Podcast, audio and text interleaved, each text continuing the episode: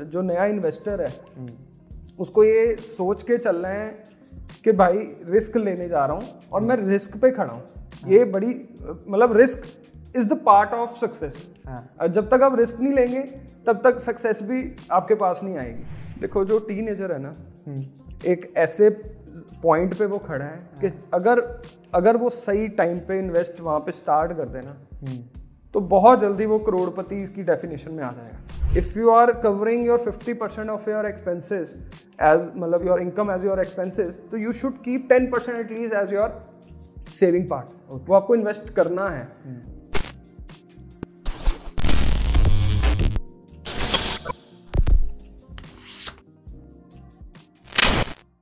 Lights camera action thank you so much भैया आप podcast पे आए। थैंक यू थैंक यू बहुत अच्छा लग रहा है कि आप आए पॉडकास्ट पे। Thank you, और इस पॉडकास्ट में आप हम सबको ये सिखाने वाले हो कि कैसे खूब सारा पैसा बनाओ। एग्जैक्टली exactly, इसमें तो चलो पैसा तो अपनी मेहनत से बनता है। बट ये है कि फाइनेंशियल एजुकेशन फाइनेंशियल नॉलेज एक बिज़नेस को होनी बहुत ज़्यादा ज़रूरी है। राइट वो कैसे अपने पैसे को आगे मल्टीप्लाई करना है उसको तो वो उसको इनिशियली अगर उसको कुछ स्टेप्स पता है ना बिज़नेस में कि ये स्टेप्स मैं फॉलो करूँगा। Right. तो मेरे को आगे जाके it will give me a compounding effect Exactly. वो कैसे देना है वो वो आज से अगर उसका कुछ प्लानिंग होगी तो दैट विल बी मतलब helpful in for him in future right like मैंने ये सोचा था ये पॉडकास्ट का स्ट्रक्चर हम ऐसे रखेंगे। स्टार्टिंग में हम बिज़नेस के बारे में बात करेंगे। बिज़नेस वन ऑन वन जो होती है। Okay. फिर हम बात कर सकते हैं टैक्सेस के बारे में जो कि बिज़नेस के अंडर ही आ जाएगा। एंड देन लास्ट पे पर्सनल फाइनेंसेस ओके तो मेरा पहले ही सवाल आपसे ये है कि जब भी हम कोई बिज़नेस स्टार्ट करने वाले हैं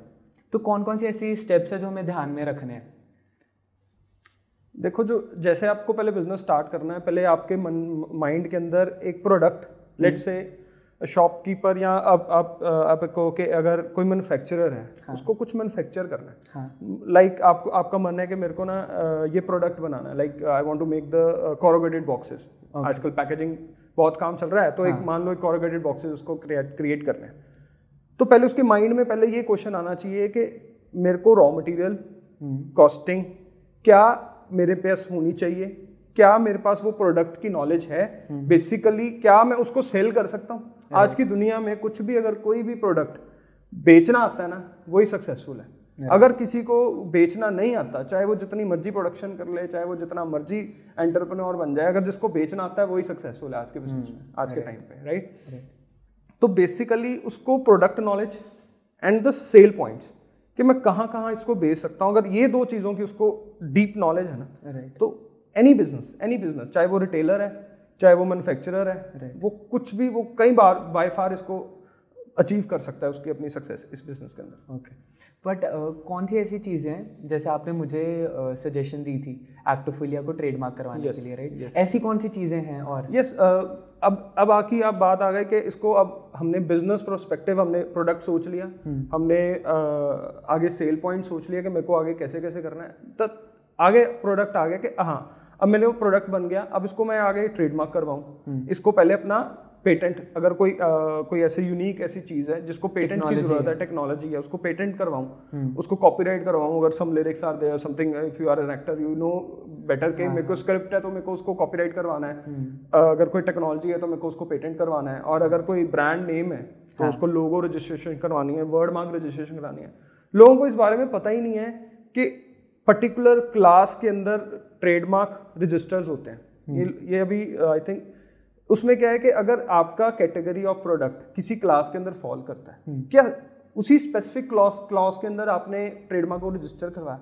Either it's a word mark और it's a logo there are two different things word mark word mark and logo. There are two different things. Okay logo is uh, if i take the name of uh, a brand nike so nik is the word mark. Okay and the tick is the logo okay okay got it तो आपको ये चीज़ अभी से पहले सोच के चलनी है कि मेरे को क्या चीज़ में जाना है। उसकी एक you can say financial knowledge या इस एस्पेक्ट्स की नॉलेज होनी बहुत ज़रूरी है एक बिज़नेस मैन को बिज़नेस एंटरप्रेन्योर को। राइट और कुछ हाँ बताओ क्या कह रहा था मैं और ऐड करना चाह रहा था कि जैसे ट्रेडमार्क रजिस्टर करवाया। उसके बाद पर्सन को कंपनी बनानी है कि प्राइवेट लिमिटेड कंपनी करनी है पार्टनरशिप फर्म में जाना है प्रोप्राइटरशिप फर्म में जाना है। There are lots of question which come to us के यार कि मेरे को कौन सी चीज़ फॉलो करनी है। हाँ।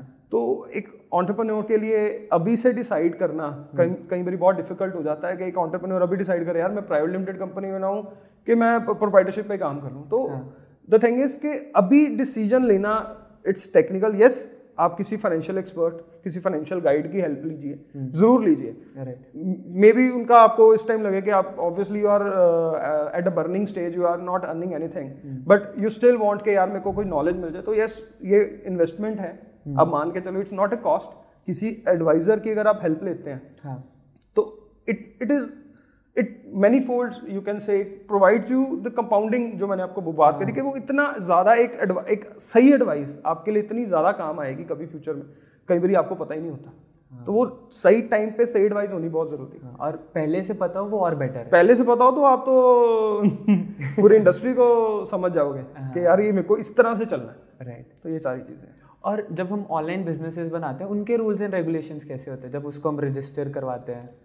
वो सब चीज़ें ऑनलाइन बिज़नेस अगर जैसे आप ई ई कॉमर्स प्लेटफॉर्म पे अगर आप कुछ भी अगर आप जैसे वेबसाइट के थ्रू अपना मॉडल में सेल करना चाहते हैं या हाँ. अपने किसी आ, और किसी जैसे अमेजोन फ्लिपकार्ट से इन मॉडल्स के थ्रू अपना प्रोडक्ट को बेचना चाहते हैं इसके लिए भी प्रॉपर गाइडलाइंस इशू करी गई हैं okay. उन उन कंपनीज़ ने इशू करी गई हैं प्रॉपर उनके ऊपर आपको फॉलो करना है गाइडलाइंस को और उसके अकॉर्डिंगली आपको अपने प्रोडक्ट को रजिस्टर करवाना है द थिंग इज़ वही बात है कि आपको अपना जो प्रोडक्ट है वो उसकी नॉलेज है। वो कॉम्पिटिटिव प्राइस क्या कंपटीशन में इशू आप क्या कॉम्पिटिटिव प्राइस के कॉम्पिटिटर में कोई दे रहा है वो आपको देखना है।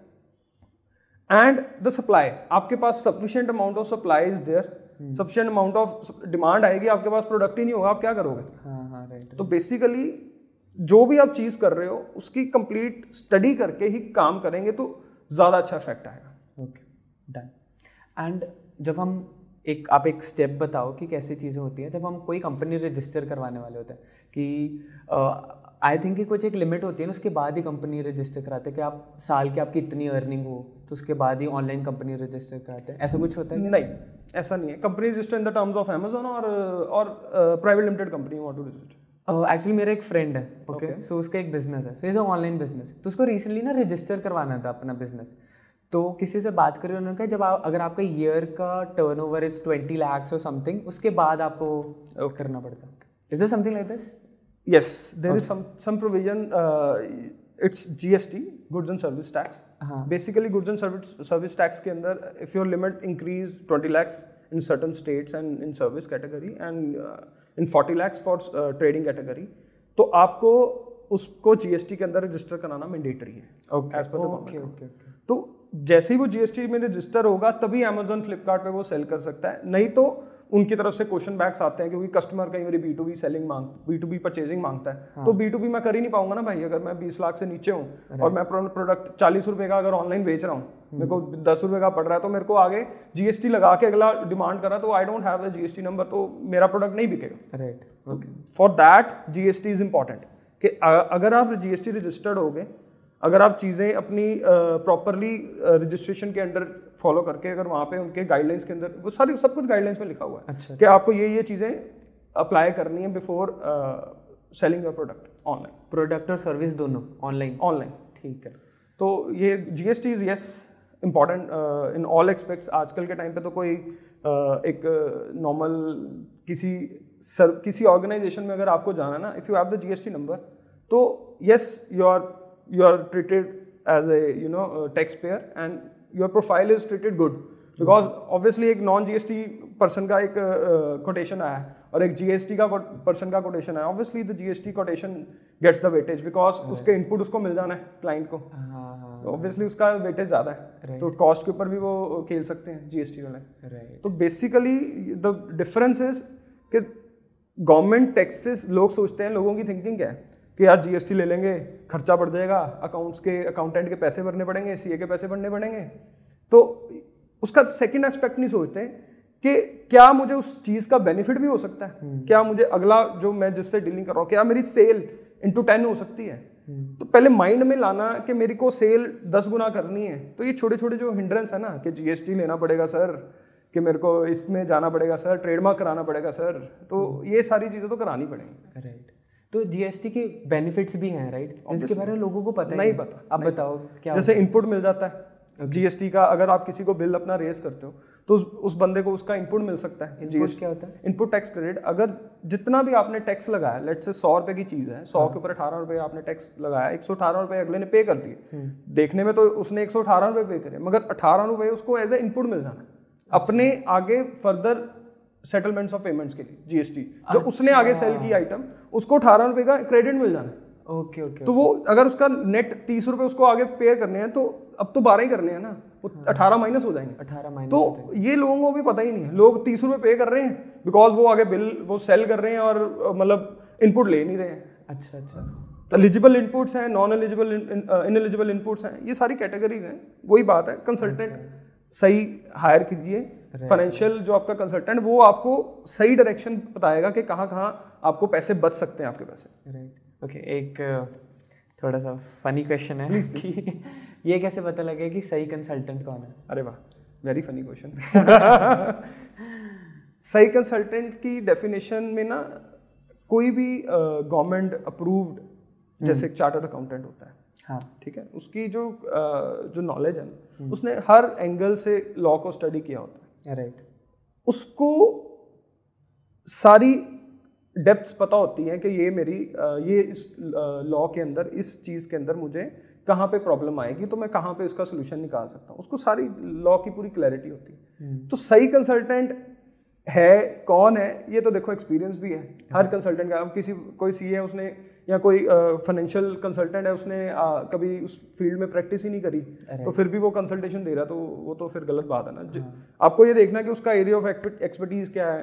और अगर एक्सपीरियंस कितना है। एक्सपीरियंस कितना है वो सबसे वो अब सबसे ज़्यादा ज़रूरी है। ओके जैसे जो भी जितने भी यंग ऑन्टरप्रेन्योर्स हैं मेरे जैसे या और बच्चे हैं तो कौन सी ऐसी लीगल चीज़ें उनको ध्यान में रखनी चाहिए बिफोर स्टार्टिंग द बिज़नेस और while they are doing the business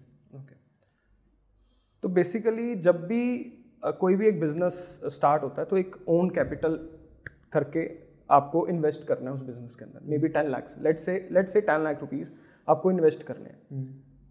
पहली चीज़ कि दस लाख रुपए किस सोर्स से आ रहे हैं? That should be very clear that should be very transparent कि वो दस लाख रुपया इस सोर्स से पैसा है। हाँ।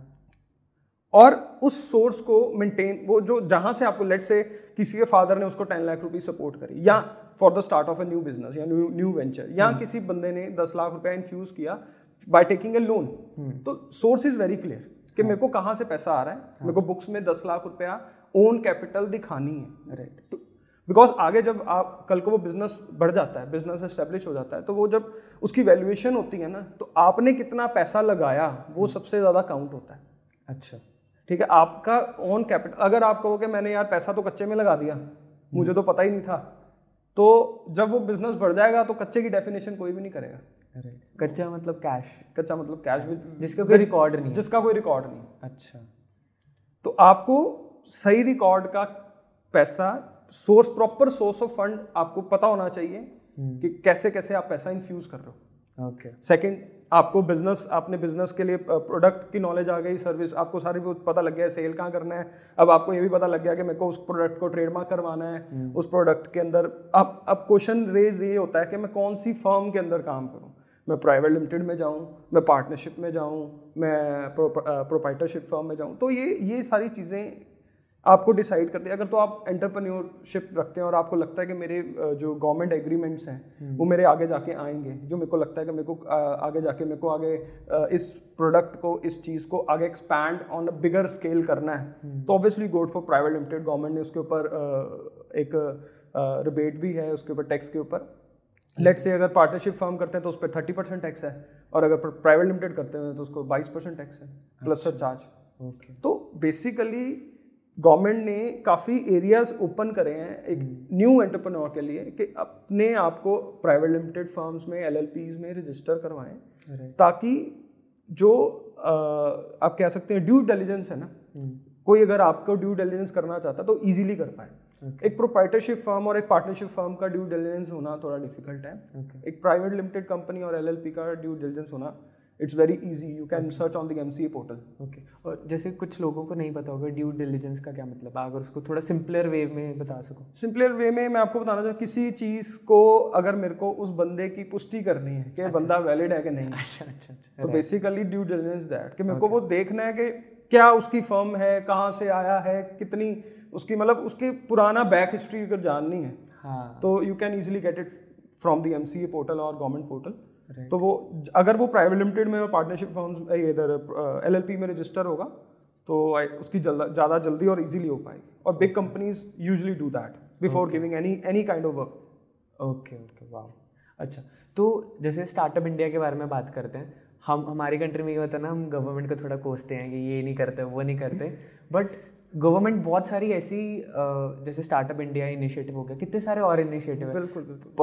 पंजाब का भी एक इनिशिएटिव है राइट इन्वेस्ट पंजाब हाँ इन्वेस्ट पंजाब तो उसके बारे में थोड़ा सा बताओ लोगों को क्या क्या बेनिफिट्स मिलते हैं गवर्नमेंट हमें देती है? इट्स अ बिगर टॉपिक देखिए there are lot of lot of things which government is doing right now right firstly invest Punjab is there for the in Punjab ऐसे हरियाणा में हरियाणा है इन्वेस्ट हरियाणा।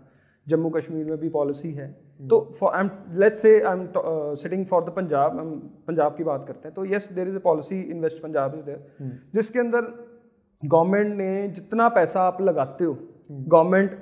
की पॉलिसी ऐसे ड्राफ्ट है कि 10 साल में सारा का सारा पैसा आपको वापस देगी। Okay okay. अब वो कैसे देगी? उसके लिए certain laws are there things are there process are there you have to follow but जितना पैसा आपने लगाया वो सारा का सारा पैसा आप सब्सिडीज या इन्वेस्ट पंजाब के थ्रू वापस ले सकते हो। The government has given this opportunity but investor usually don't know investors को पता ही नहीं है कि मेरे को कौन सी डायरेक्शन में जाना है कौन सी चीज़ें फॉलो करनी है। ये they don't know about it right second है कि कुछ जो मैन्युफैक्चरिंग यूनिट्स में जाना चाहते हैं। Government hmm. ने और स्कीम्स लेके आए वो सेंट्रल गवर्नमेंट की स्कीम है। ओके कि अगर आप मान लो अगर पचास लाख का प्रोजेक्ट लगाना चाहते हो हम्म। तो you have to just invest two point five lakhs ढाई लाख की इन्वेस्टमेंट करके मेरा मेरी पचास लाख की भाई फैक्ट्री लगती है हाँ. तो क्यों ना मैं लगाऊँ? गवर्नमेंट उसको सपोर्ट करती है। ओके गवर्नमेंट साढ़े सतारह लाख की सब्सिडी देती है टू द मैक्स ठीक है। फिर बैंक फंडिंग इज़ देयर सब कुछ इज़ देयर तो मतलब बैंक भी इन्वॉल्व होता है गवर्नमेंट भी इन्वॉल्व होती है एंड आपकी कैपिटल तो चलो गवर्नमेंट ने as a token of money के यार आप काम करना चाहते हो आपके पास प्रोडक्ट है हम्म। आपके पास सेल पॉइंट्स हैं आओ मैं आपको सपोर्ट करता हूँ। तो गवर्नमेंट उस प्रोजेक्ट में से ऑनरशिप लेती है? दैट इज़ अ ग्रांट अच्छा that's that is a grant you have to run it for certain period of time as per the laws आपको उसको रन करना है। हाँ. उसमें से automatically obviously when your capital cost is very less your infusion is very less your product में अगर जान है हम्म। अगर प्रोडक्ट में जान है हम्म। तो कमा के भी उसी नहीं देना ऑब्वियसली तो वो सारे जो बैंक लोन है जो गवर्नमेंट के जितने भी कोई डॉक्यूमेंटेशन का खर्चे हैं वो सब बेयर हो जाएँगे जब हम्म। अगर आपके प्रोडक्ट में जाना है तो बेसिकली ये इन्वेस्टर को या ये एक ऑन्टरप्रन्योर को पता होना चाहिए कि मेरे को अगर किसी डायरेक्शन अगर मान लो किसी ने बिग ऑन्टरप्रन्योर अब मैंने स्मॉल की बात करी है मैं बिग ऑन्टरप्रन्योर की बात करता हूँ लेट से कोई कोल्ड कोल्ड स्टोरेज लगाना चाहता है okay. उसके ऑलरेडी पाँच कोल्ड स्टोरेज चल रहे हैं ऑल ओवर इंडिया छः सात और लगाना चाहता है हम्म। तो हर स्टेट में कोल्ड स्टोरेज की फ़ूड चेन की गवर्नमेंट ने सेंट्रल गवर्नमेंट की एक सब्सिडी है। अच्छा। वो फ़ूड प्रोसेसिंग यूनिट के अंदर आती है। Okay. तो वो तो वो अवेल करें। That is thirty five percent of the capital cost अच्छा। तो आई थिंक uh, लोगों को इसके बारे में थोड़ा आइडिया होना चाहिए। हाँ, अगर कोई अगर कोई इंपोर्ट uh, कराना चाहता है मशीनरी फ्रॉम द फॉरेन तो उसके ऊपर भी सब्सिडी है। अच्छा। तो जो कस्टम ड्यूटी है वो माफ़ है। पूरी माफ़ पूरी माफ़ वैसे कितनी कस्टम ड्यूटी है? इट फॉल्स मतलब डिपेंड्स अपॉन मतलब ट्वेंटी टू थर्टी परसेंट की रेंज में किसी किसी प्रोडक्ट पे। किसी पे तो बहुत ज़्यादा है किसी पे अच्छा। बहुत कम भी है but yes for most of the products is twenty to thirty percent okay तो वो एक थर्टी परसेंट का आपका it's a grant he you can say it's a benefit to you directly in to your pocket right तो ये product businesses के लिए कि सर्विस बिजनेसेस के लिए भी देर आर uh, जो स्मॉल कैटेगरीज ऑफ़ थिंग्स हैं जिसमें देखो सर्विस बिज़नेस में there is no not that much of capital cost involve service business में क्या है? सर्विस बिज़नेस में इतनी कैपिटल कॉस्ट इन्वॉल्व नहीं होगी। प्रोडक्ट बिज़नेस में ज़्यादा होगी। ओके सर्विस बिज़नेस के लिए भी एडवांटेज है कि बीस लाख का आपका सर्विस बिज़नेस है। Hmm. आप कोई ऑफ़िस बनाना चाहते हो अपना इंफ्रास्ट्रक्चर रेडी करना चाहते हो लेट से आप बेकरी लगाना चाहते हो एक रेस्टोरेंट डालना चाहते हो सर्विस बिज़नेस हाँ। तो गवर्नमेंट कहती है बीस लाख का रेस्टोरेंट में कुछ अगर कोई आइटम लगाते हो पाँच लाख रुपए की ग्रांट है। अच्छा अच्छा अच्छा अच्छा। तो ये सारी चीज़ें हैं बट बात है आपको प्रोडक्ट वही बात कि आपको प्रोडक्ट की नॉलेज होनी चाहिए आपको पता होना चाहिए कि मैं क्या काम करना है हम्म। और उसका बेनिफिट कैसे लेना है वो आपको राइट कंसल्टेंट ही बताएगा। राइट राइट राइट तो अब आते हैं थोड़ा पर्सनल फाइनेंसिस के ऊपर। ओके ठीक है? तो जो हम जैसे टीन हैं या यंगस्टर्स हैं उनके लिए क्या गाइड उन्हें कैसे गाइड करोगे कि वो अपने पर्सनल फाइनेंसिस को अच्छी तरह मैनेज कर पाएँ या उन्हें इन्वेस्ट कर पाएँ दोनों चीज़ें मैनेज कैसे करें और इन्वेस्ट कैसे करें देखो जो टीन है ना आई हम्म। थिंक उसको पता ही नहीं है कि वो कौन से यू यू कैन से एक ऐसे पॉइंट पे वो खड़ा है कि हाँ। अगर अगर वो सही टाइम पे इन्वेस्ट वहाँ पे स्टार्ट कर देना हम्म। तो बहुत जल्दी वो करोड़पति इसकी डेफिनेशन में आ जाएगा okay. अब वो वो पूछो कैसे कैसे वो आएगा आपने compounding effect the power of compounding एक बुक भी लिखी गई है। जी जी, जी आप जी. कभी उसको टाइम मिले तो उसको पढ़ना द पावर ऑफ़ कंपाउंडिंग तो बेसिकली छोटी इन्वेस्टमेंट से भी अगर आप स्टार्ट करते हैं let's say investor who starts investing one thousand rupees per month और two thousand rupees per month इतना तो चलो आजकल छोटा मतलब एटीन ईयर प्लस इन्वेस्ट करता है। जो मैंने जो मेरे साथ जुड़े हैं वो करते हैं। कि एक दो हज़ार पे भी इन्वेस्ट करना स्टार्ट करें पर मंथ। अभी तो छोटी अमाउंट है but at the age of thirty जो उसका कंपाउंडिंग इफ़ेक्ट है ना यू कैनॉट इवन इमेजिन कि वो एक हज़ार रुपया मुझे कहाँ ले गया। वो कौन सी ऐसी जो एस्पिरेशन थी वो उस एक हज़ार ने पूरी करनी है वो द पावर ऑफ़ कंपाउंडिंग ही बताती है। hmm. तो अगर कभी मौका मिले तो ज़रूर आप एक बार इसको बुक को भी पढ़ना। It is very nice book the compounding effect the power of compounding मेरे को काफ़ी लोगों ने सजेस्ट करी है वो बुक ज़रूर उसमें बहुत अच्छा उसमें दिया हुआ है कि अगर इन्वेस्ट करना है तो राइट टाइम पे इन्वेस्ट ज़रूरी है। ठीक है? टाइम क्या राइट टाइम जितना जल्दी आप कर सकें। ओके जैसे डीमैट अकाउंट बन जाए तभी से स्टार्ट कर दो। Something like that demat demat से स्टार्ट कर लो। कुछ मतलब कभी आपको लगे कि आप इन्वेस्ट मतलब आजकल तो यूथ सारी सोचती है कि कमाया खाया पिया एंजॉय किया और finish but yes investment is one of the thing कि जो करना चाहिए उस कर उसके इन्वेस्टमेंट करने से उसी को आगे इतना बेनिफिट होगा ये उसी को नहीं पता। Okay okay. तो ये चीज़ को करनी चाहिए। यस बाकी एक्सपेंसिव कैसे मैनेज करने हैं? भाई वो रूल्स बहुत सारे रूल्स आए हैं। Thirty twenty twenty forty thirty thirty there are बहुत रूल्स है कि आपकी ई एम आई इतने परसेंट फोर्टी परसेंट से ऊपर आपकी टोटल घर की ई योर कार ई और every EMI should not exceed अपना fifty percent of your total income of your month तो ये बड़े सारे रूल्स हैं। ये तो आपको ऑनलाइन भी बहुत कुछ मिल जाएगा। But the thing is yes आपको अपनी ई e को अपने इनकम के साथ मैनेज करके चलना है। उसमें इन्वेस्टमेंट को भी डालना है। If you are covering your fifty percent of your expenses as मतलब your income as your expenses तो you should keep ten percent at least as your saving part वो आपको इन्वेस्ट करना है। Hmm. मैंने मैंने एक थ्योरी पढ़ी थी कि किसी ने घर लिया तो उसने जी जैसे फॉर एग्जांपल एक करोड़ का लोन ले लिया। हाँ एक करोड़ का लोन लिया तो उसको इसकी एक करोड़ चलो चलो एक फिगर हो गई पच्चीस लाख का लोन लिया लेट से पच्चीस लाख का लोन लिया तो उसकी पच्चीस हज़ार के महीने की किस्त बनी। हम्म। उसने क्या किया पच्चीस हज़ार में obviously interest component is there principal component is there उसने क्या किया कि दो हज़ार रुपया या एक हज़ार रुपया महीना अलग से ई e स्टार्ट कर दी जो अच्छा। पच्चीस जो उसने लोन लिया था पच्चीस लाख रुपए का उसने लिया था आठ परसेंट ब्याज पे हम्म। जो उसने इन्वेस्टमेंट करी उसको मार्केट से बारह तेरह परसेंट की average return over the twenty years का ही लोन था ट्वेंटी ईयर्स की उसकी दो दो हज़ार की इन्वेस्टमेंट थी हम्म। ठीक है तो आपका इंटरेस्ट इंटरेस्ट फ्री वो एक हज़ार रुपये से आपका सारा का सारा होम लोन इंटरेस्ट फ्री हो जाएगा। ये उस कैलकुलेशन अगर आप कोई ई एम आई कैलकुलेटर लेके भी करेगा ना तो उसको भी समझ लग जाएगा जो मैं कह रहा हूँ वो इंटरेस्ट फ्री हो जाएगा सारा एक हज़ार से। वाह अब उस उस पच्चीस हज़ार में बीस हज़ार इंटरेस्ट होगा हाँ। और पाँच हज़ार की प्रिंसिपल अमाउंट होगी। हाँ। मगर वो एक हज़ार ज़्यादा इन्वेस्ट करने से किसी इन्वेस्टमेंट पॉलिसी में हाँ. तो वो उसका सारा का सारा इंटरेस्ट फ्री कर देगा। Over the period of twenty years तो मतलब जितना था वो उतना ही उसको पे करना है। उतना ही उसको पे करना इंटरेस्ट जो बढ़ रहा था इतने सिर्फ़ एक हज़ार ज़्यादा इन्वेस्ट करने से उसका वो बच जाएगा। वाह वो पता ही नहीं है लोगों को ये हाँ, ये ये, चीज़ें नहीं पता है। एंड uh, मैंने ये सुना है कि एक स्टैटिस्टिक्स में पढ़ रहा था कि इंडिया में सिर्फ़ थ्री टू फोर परसेंट लोग ही स्टॉक मार्केट में हाँ, करते हैं। अरे फाइव फाइव सिक्स परसेंट अपना छः करोड़ जनता तो रिटर्न भरती है। We are how many people क्या पॉपुलेशन है हमारी? राइट एक सौ चालीस करोड़ की पॉपुलेशन और छः करोड़ जनता रिटर्न भरती hmm. तो कहाँ बैठे हैं? बहुत सारे लोग हैं they want to but yes the right medium is not available right and I guess ऐसे पॉडकास्ट जो फाइनेंशियल लिटरेसी के ऊपर हो लोगों को समझ आएगा so, कि ऐसी चीज़ें होती हैं। वाह government is doing much things मतलब इतनी चीज़ें गवर्नमेंट प्रोवाइड कर रही है।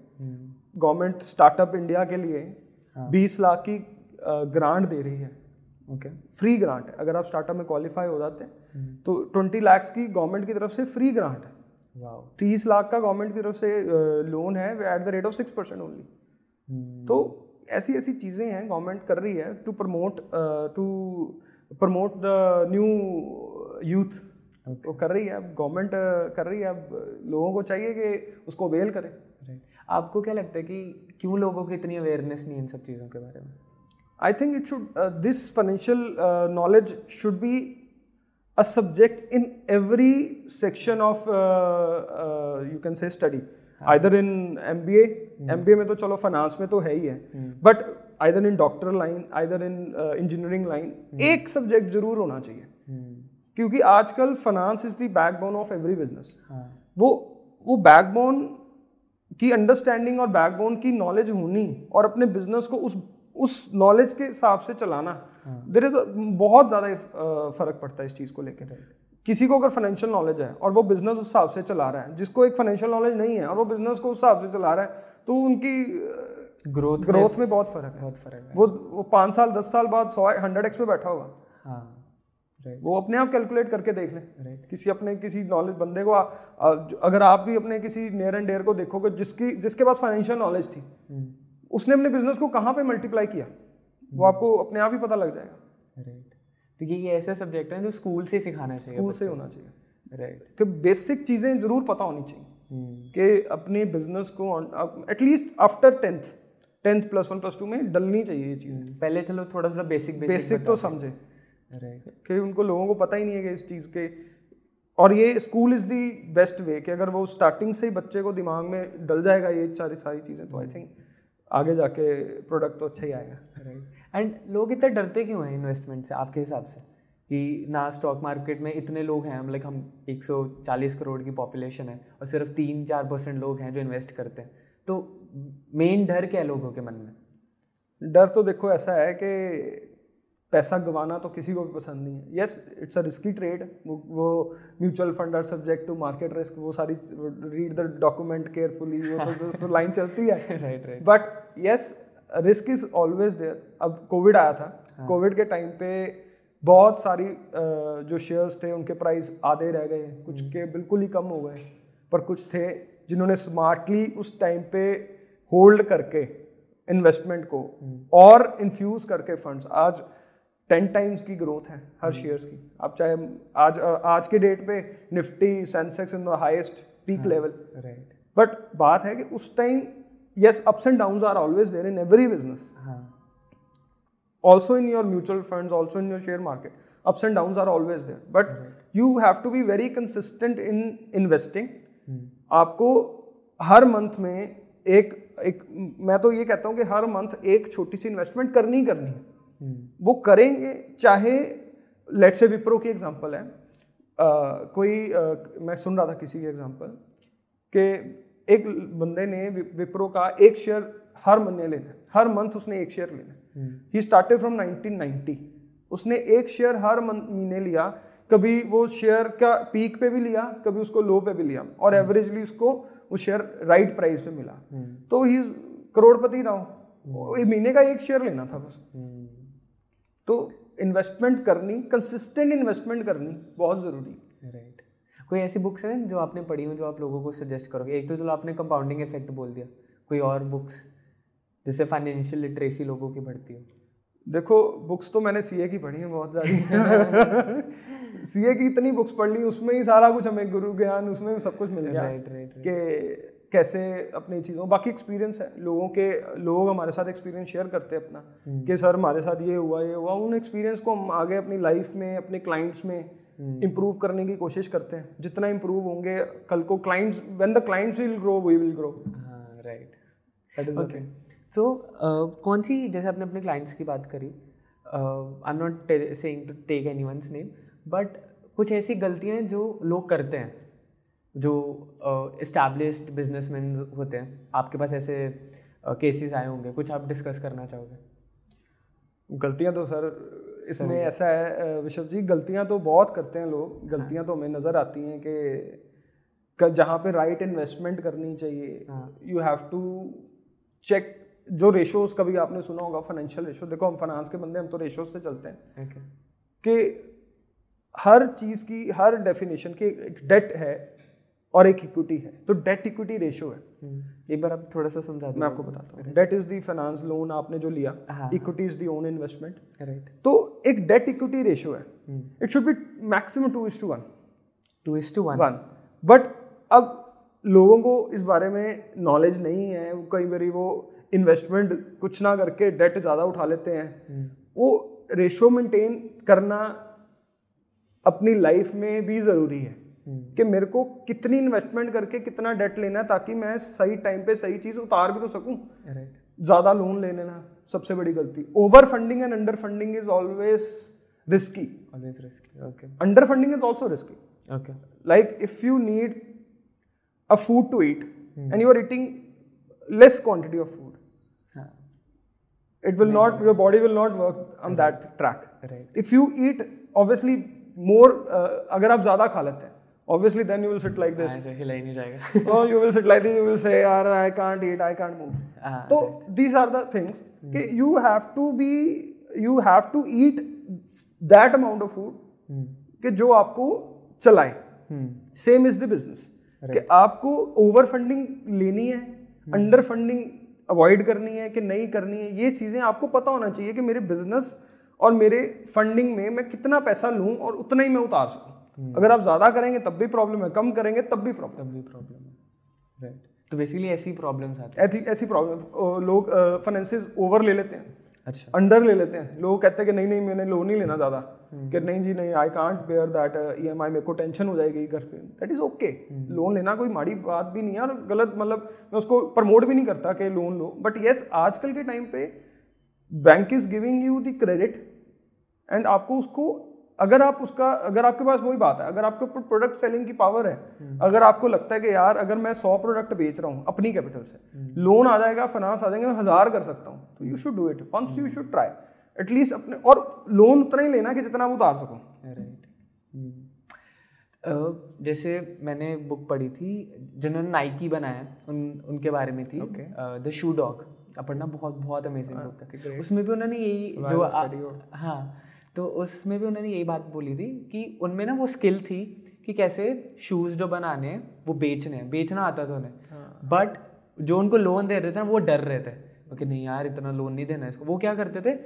बेच देते थे इंटरेस्ट भी दे देते थे टाइम पे सब चीज़ें टाइम पे कर देते थे बट वो बहुत तेज चल रहे थे क्योंकि उनको अपने पे वो भरोसा था कि यार हो जाएगा हो जाएगा हो जाएगा और इवेंचुअली ऑब्वियसली इतनी बड़ी कंपनी है। टुडेज नाइक हाँ to raise Nike only everywhere उस टाइम पे जब इन्होंने स्टार्ट करा था प्यूमा और एडिडास बहुत बड़ी कॉर्पोरेट्स थे। ऑलरेडी एस्टेब्लिश फर्म ही थे। और पहले नाइकी का नाम कुछ और था मेरे को याद नहीं आ रहा। ब्लू रिबन स्पोर्ट्स करके था। फिर बाद में उन्होंने नाइकी चेंज करा। और आज इंडिया ब्लू रिबन स्पोर्ट्स का उनको ट्रेडमार्क नहीं मिला होगा ना? राइट तो फिर तो फिर उन्होंने मतलब अब अब हम सबको ही पता है कहाँ से कहाँ पहुँची कंपनी बहुत बढ़िया दुनिया की सबसे बड़ी कंपनी बन गई है नाइकी स्पोर्ट्स के मामले में। बिल्कुल आजकल नाइकी छाया हुआ है हर हर जगह। ही नाइकी नाइकी छाया हुआ है। तो yes there are few things आपको फॉलो करनी है बैंकिंग को लेके भी अपने फाइनेंसिस को लेके। और जो नया इन्वेस्टर है उसको ये सोच के चलना है कि भाई रिस्क लेने जा रहा हूँ और मैं रिस्क पे खड़ा हूँ। ये बड़ी मतलब risk is the part of success हाँ। जब तक आप रिस्क नहीं लेंगे तब तक सक्सेस भी आपके पास नहीं आएगी। रिस्क तो रिस्क जुड़ा हुआ है आपके हार्डवर्क के साथ। हार्डवर्क कर रहे हैं हार्डवर्क कर रहे हैं but if there is no risk growth भी उतनी लिमिटेड है। रिस्क तो होगा ही। कोई भी नई चीज़ करनी है कुछ भी नया आइडिया है आपके मन में कुछ भी नई थॉट है कि मैं इसको मेरे हर एंटरप्रेन्योर के मन में आजकल के आजकल का यूथ सबसे मैं कहूँगा कि one of the best youth we have in India okay क्योंकि हर माइंड में कोई ना कोई एक आइडिया है कि मेरे को ये करना है मेरे को ये करना है। और रिस्क लेना yes it will take some strength के अपने के ऊपर के मेरे को इस पर इन्वेस्टमेंट भी करनी पड़ सकती है मेरे को खर्चा करना पड़ेगा। पर यू कैन आप नहीं आप ही हमारे फ्यूचर हो। राइट तो आज जो न्यू इंडिया है वो इन्हीं एंटरप्रेन्योर से मिलना है। राइट अब नया नाइकी नाइकी तो बन गया अब नए कोई ब्रांड्स भी तो आएँगे। हाँ आएँगे। तो वो कहाँ से आएँगे? वो ये इसी सोच से आएँगे। अगर नाइकी वाले ने सोचना बंद कर देता कि कहता नहीं यार मैं ज़्यादा नहीं कर सकता। तो आज वो नाइकी होता ही ना। हम्म, वो बाकियों की सुनता तो नाइकी ब्लू रिबन स्पोर्ट्स ही रह जाती। ब्लू रिबन स्पोर्ट्स नाइकी वर्स सूश तो risk is always a part of success वो कौन सी सीरीज़ थी? स्कैम 1992 हाँ। उसमें बोलता है रिस्क है तो इश्क है। ऑब्वियसली रिस्क हाँ बट उतना भी नहीं करना। हाँ उतना भी नहीं। Yes you can start with little but yes if you if you have that confidence in you कि आपके प्रोडक्ट में उतना दम है हाँ. और आप उसको आगे लेके जा सकते हो then there is no bar आप करो बैंक को भी इन करो गवर्नमेंट को भी बीच में लाओ। Because government is also supporting in every part आप वो पता होना चाहिए कि कैसे कर रही है बट कर रही है। हर हाँ. चीज़ में कर रही है। राइट गवर्नमेंट के अराउंड ये नैरेटिव थोड़ा सा खराब बना हुआ है ना कि यार ये चीज़ें सही नहीं करेंगे वो नहीं करेंगे। बट इवेंचुअली एक्चुअली में कर रही हैं एक्चुअली में कर रही हैं। लोग अवेयर नहीं है लोग अवेयर नहीं है। हमारे कई मतलब लोगों को मैंने देखा है कि सब्सिडीज आई हैं उनके अकाउंट्स में। एंड दे आर मतलब हैप्पी कि यार मेरे को प्रोजेक्ट अगर मेरे को एक्स लगाना था आज मैं एक्स प्लस वाई लगा पा रहा हूँ just because of the help of government right and अच्छा ये थोड़ा सा स्ट्रेट फॉरवर्ड सवाल सवाल। कंट्रोवर्शियल भी हो सकता है। Okay okay. अगर आज के टाइम पे किसी को मिलियनियर बनना हो और जल्दी बनना हो तो कैसे करना with with right mindset and right everything legally millionaire बनना हो। Okay Rich Dad Poor Dad तो नहीं सही राइट जैसे आप कह रहे हो जैसे अगर हमारी जो जनरेशन है अगर 18 19 से स्टार्ट कर दे इन्वेस्टमेंट करना तो by the time they are 25 30 they will be millionaires right आराम से। देखो हार्डवर्क करना पड़ेगा। वो तो करना पड़ेगा राइट राइट शॉर्टकट कहीं भी नहीं है। की इंग्रेडिएंट्स बता दो। शॉर्टकट कहीं नहीं है। हार्डवर्क करना पड़ेगा। बट आपको कई बार होता है कि I am digging something I am मेरे को एक स्टोन ढूंढना है। I am digging something digging something जब मिल रहा होता है तब हम हार जाते हैं कि नहीं यार शायद अब नहीं मिलना था। But you have to dig more and more and more to get that big stone right तो हार्डवर्क करना है। आपको अगर डायरेक्शन क्लियर है आपकी माइंड क्लियर है कि मेरे को ये चीज़ मिलेगी मिलेगी। हम्म। तो आपको हंड्रेड परसेंट मिलेगी और जो आप कह रहे हो ना कि जल्दी मिलेनियर बनना है हम्म। वो बन सकता है बंदा प्रोवाइडेड आपके पास नया आइडिया हम्म। आपकी टीम जो आपके साथ है। One there is never one person show आपकी टीम आपके साथ जो है उसका एम और आपका एम एक ही डायरेक्शन में काम करना चाहिए। Right. अगर आपकी टीम और आपकी डायरेक्शन अलग अलग है तो आपको वो मिलेनियर कोई नहीं बना सकता। नहीं बना सकता। आपकी टीम की थॉट आपके साथ चलनी चाहिए। अगर चल रही है तो you will be a millionaire तो एक वही कहते हैं अपने वर्क प्लेस को एटमोसफेयर को इतना अच्छा बनाना है कि ultimately the people they people जो आपके एम्प्लॉयज़ हैं वो आपकी फैमिली की तरह आपके पास आपके पास आते हैं डे बाई डे काम करते हैं। तो आपको उनके बारे में सोचना है और वो अल्टीमेटली आपके बारे में सोचेंगे। और अपने प्रोसेस को ऑटोमेशन में जितना लाएँगे यू हम्म। अपने माइंड को 80 परसेंट अपने टाइम को 80 परसेंट एक ऑन्टरप्रन्योर को क्या चाहिए? अपने टाइम को 80 परसेंट फ्री रखना। राइट वो फ्री रहेगा तो वो और चीज़ें सोचेगा। अगर वो मैनेजमेंट की चीज़ों में घुस गया अगर वो छोटी छोटी चीज़ों में घुस गया हम्म। तो he will not be free और वो आगे कभी सोच नहीं पाएगा। उसको फ्री रहना है। हम्म। अपने काम को डेलीगेट करना है। अपने अपने थिंग्स को डेलीगेट करना है ताकि और अपने सिस्टम को ऑटोमेशन में लेके आना है। ताकि जो प्रोसेस और जो एस उसने अपने सिस्टम में बनाई है हाँ। वो इतनी बेटर बन जाए और उसको वो चेयर में बैठा और काम हो रहा है। हाँ। उसको सिर्फ़ एक दिन जाना है ऑफ़िस और देखना है कि हाँ भाई मेरा सारा काम जो हुआ था वो ओवरव्यू रिव्यू करना है। हाँ. उसका काम है रिव्यू करना ओवरव्यू करना सारा उसका काम है। बट येस अगर वो मैनेजमेंट में घुस गया अगर वो माइनर माइनर थिंग्स में घुस गया वो सक्सेसफुल कभी नहीं हो सकता। Right right. मेरा नेक्स्ट क्वेश्चन ही आपसे ये था आपने आंसर ही कर दिया उसमें कि okay. एक अच्छा टीम लीडर कैसे बना जाए। एंड जैसे आपने कहा कि वो मैनेजमेंट की चीज़ों में ना ना जाकर उल्टा अगर आप एक आप जैसे लीडर आप आगे चार लीडर्स और खड़े कर दो जो कि आगे टीम बना दे that is the most that is the most right और बिज़नेस ऑटोमेशन कैसे लेकर आ सकते हैं? एक तो एक अच्छा लीडर बन के और कौन कौन सी ऐसी चीज़ें? और आपके जैसे एक बहुत अमेजिंग फाइनेंशियल एडवाइजर हायर करके। नहीं बिज़नेस ऑटोमेशन देखो आ, पहले तो माइंड में ऑटोमेशन होनी चाहिए। जो ऑन्टरप्रन्योर है उसके माइंड में क्लियर थॉट होना चाहिए कि I want to automate my system उसके लिए राइट काइंड ऑफ़ पीपल जो उसके साथ हैं उनके माइंड में आना आना पड़ेगा कि यस ऑटोमेशन लानी है।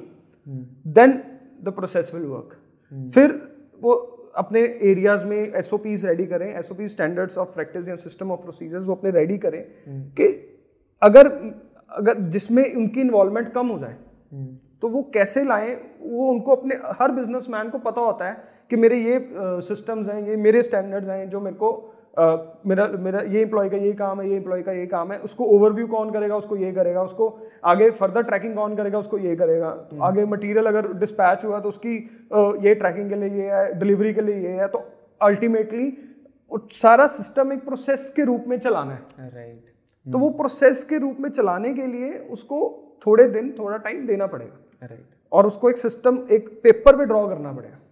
Once you draw on the sheet कि मेरे को क्या क्या करना है और आई uh, थिंक वो सबसे uh, उससे उसका बिज़नेस ऑटोमेट होने में कोई नहीं रोक सकता। पहले तो उसके माइंड में होना चाहिए कि ऑटोमेट करना है। हाँ। और एक मैं बोनस uh, चीज़ है जो ऑन्टरप्रेन्योर्स हैं वो अपनी डायरी ज़रूर मेंटेन करें डेली डे की डायरी हाँ। जो आई थिंक अगर आप सुबह उठ के दस काम लिख लेते हैं ना हम्म।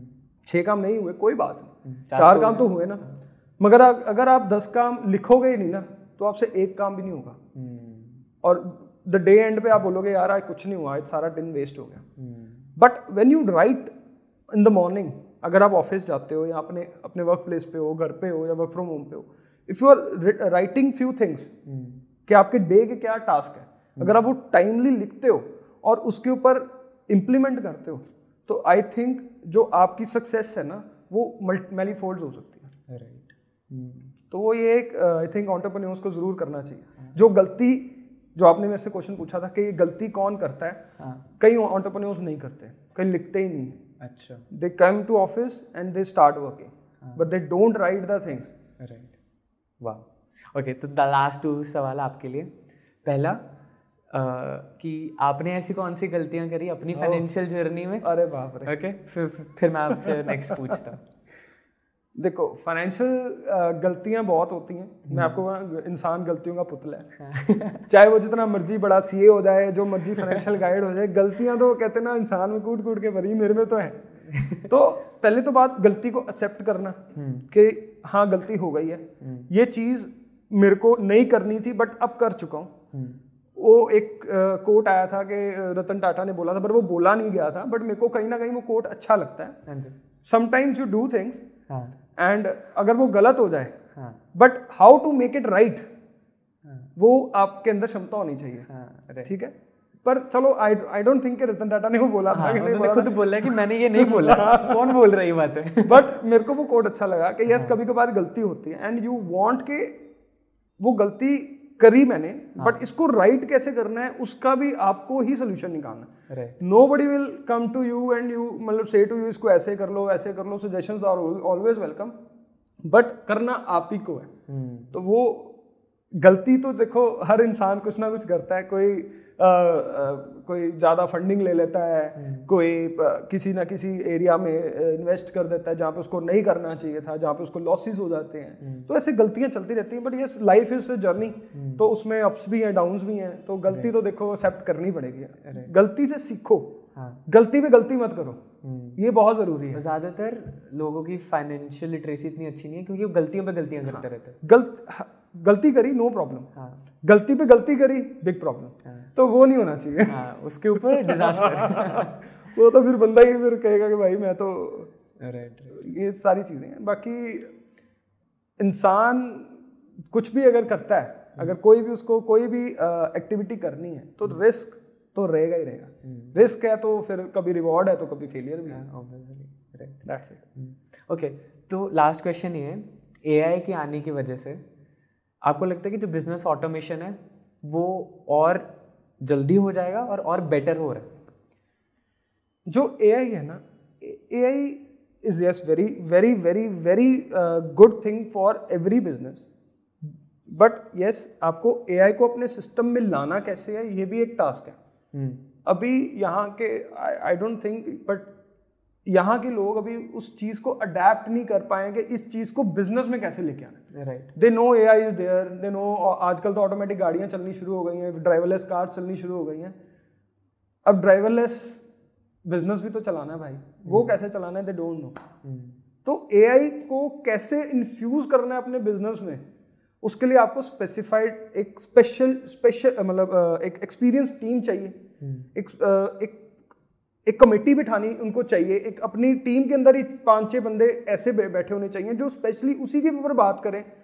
उसी के ऊपर आगे थॉट प्रोसेस करें कि इसको कैसे हम अपने बिल्ड सिस्टम में इन्फ्यूज कर सकते हैं। उसके करने के बाद जो आपका सिस्टम आपका बिज़नेस है it can run smiles right तो आपको क्या लगता है कैसे कैसे कर सकते हैं? कोई आ, आप कर रहे हो? ऐसे ही है कोई यूज़ करके अपने ऑटोमेशन ऑटोमेट कर yes we are doing it हम सॉफ्टवेयर्स को इम्प्लीमेंट कर रहे हैं। hmm. हम हम वी आर ऑडिट टूल्स को लेके आ रहे हैं। जितने ज़्यादा ऑडिट टूल्स एआई बेस्ड है ऑडिट. टूल्स को लेके आ रहे हैं ताकि जो रिजल्ट्स है ना पहले रिजल्ट्स कैलकुलेटर्स पे और मैनुअली होता था फिर कैलकुलेटर hmm. पे आ गया अब एक्सेल में आ गया। अब एक्सेल के आगे क्या? इट्स ए आई क्यों? आपको ए बता देगा कि यार इस चीज़ में यहाँ पे फ्रॉड है जी। देखो फाइनेंशियल फाइनेंस की बातें हम तो फाइनेंस की बातें कर रहे हैं तो वो फ्रॉड है जी वो ए हाँ, बताएगा। तो आई थिंक एआई को इन्फ्यूज करना चाहिए इन एवरी बिज़नेस आपके बिज़नेस में भी लगता है ए हम्म। कि कौन सी चीज़ वो कहते हैं ना आप, आप एक्टिंग कर रहे हैं जैसे। हम्म। तो एक्टिंग में आ, कौन से शूट्स उसने लेने हैं कौन से शूट्स नहीं लेने हैं? हाँ, हाँ, कौन सी कनेक्टिविटी आपके साथ आइस के साथ कनेक्टिविटी हुई है तो वो शूट्स नहीं छोड़ने। हम्म, तो ये सारी चीज़ें ये ए करे। राइट इसमें ह्यूमन इंटरवेंशन जितनी कम होगी ए आई विल मतलब give a better result right but अभी अभी के लिए थोड़ी सी ह्यूमन इंटरवेंशन होना ज़रूरी रहेगी। हाँ, वो ए तो एआई भी तो ह्यूमन ने बनाया हमने बनाया हाँ, तो उसको उसको चलाने के लिए भी तो ह्यूमन तो चाहिए। चाहिए ये बात है। सो so, बहुत ही अमेजिंग पॉडकास्ट बहुत मज़ा आएगा आई एम श्योर लोगों को। थैंक यू थैंक यू इतनी सारी फाइनेंशियल चीज़ों के बारे में बताकर काफ़ी सिंप्लीफाइड वे में हमने करा नहीं so, चलो नॉलेज जितना ज्ञान बांटो आई थिंक उतना ही बढ़िया होता है। तो thank you for giving me the opportunity thank you and I think ऐसे पॉडकास्ट से आप लोगों को काफ़ी एजुकेट कर पाओगे. आई थिंक आपका ये जो uh, पूरा एक्टोफिलिया शो है आई थिंक ये बहुत आगे जाएगा. थैंक यू जो मेरे को लग रहा है क्योंकि ये जो कंसेप्ट है ये हाँ. जो चीज़ है इतनी आज की अप टू डेट की थिंग है हम्म। कि आपको अपना मैसेज जो हम्म। देना है through this medium is you can give it to all over the world yes obviously and जैसे हमारे कंट्री में जहाँ पे इतने कम लोग इन्वेस्टर्स हैं वहाँ पे ऐसी चीज़ें बनाना और ज़्यादा इम्पोर्टेंट है। Yes. और और एक इंडिया इज़ मतलब कहते हैं ना सोने की चिड़िया है भाई उसको सोने की चिड़िया दोबारा बनाना है। हाँ, अभी जले गई है अभी दोबारा बनाना है। कैसे बनाना है? मैन्युफैक्चरिंग सेक्टर्स लगेंगे। हाँ. जितने यहाँ पे make in India made in India concept जितना चलेगा हम्म। उसी में इंडिया की जीत है। अगर फॉरेन चीज़ें अवॉइड होंगी तो ही इंडिया हम्म। सक्सेस और आगे बढ़ेगा। राइट और आप जैसे अमेजिंग फाइनेंशियल एडवाइज़र और हम जैसे ऑन्टरप्रनर्स मिलकर मेक इन इंडिया क्रिएट करेंगे। Definitely thank you thank you thank you so इसे हम एंड करते हैं। Thank you thank you everyone it was a great podcast thank you thank you so much thank you